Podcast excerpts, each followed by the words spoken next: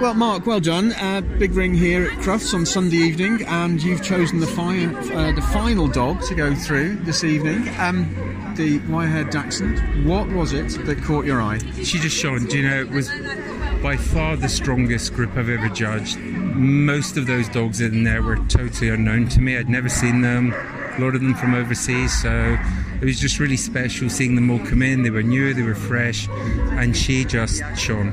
She really did. So. When the dogs come into the ring, I know the judge has a, a first glance at them. Uh, As they were all coming in, were you thinking, "I've got my work"? was my cut out?" winner. Really, straight away. Straight away.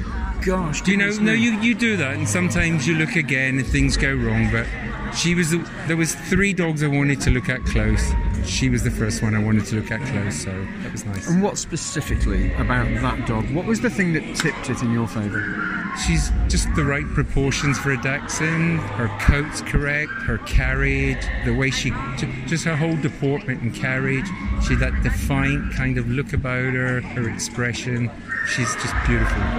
Group two went to a complete different dog, Yep. the Rhodesian Ridgeback. Normally seen as a very powerful dog, Yep. but I was watching it go in the ring. That's a balanced, well balanced animal. He's a isn't it? powerful dog, though. But I mean, they, they should be powerful, but they should be athletic.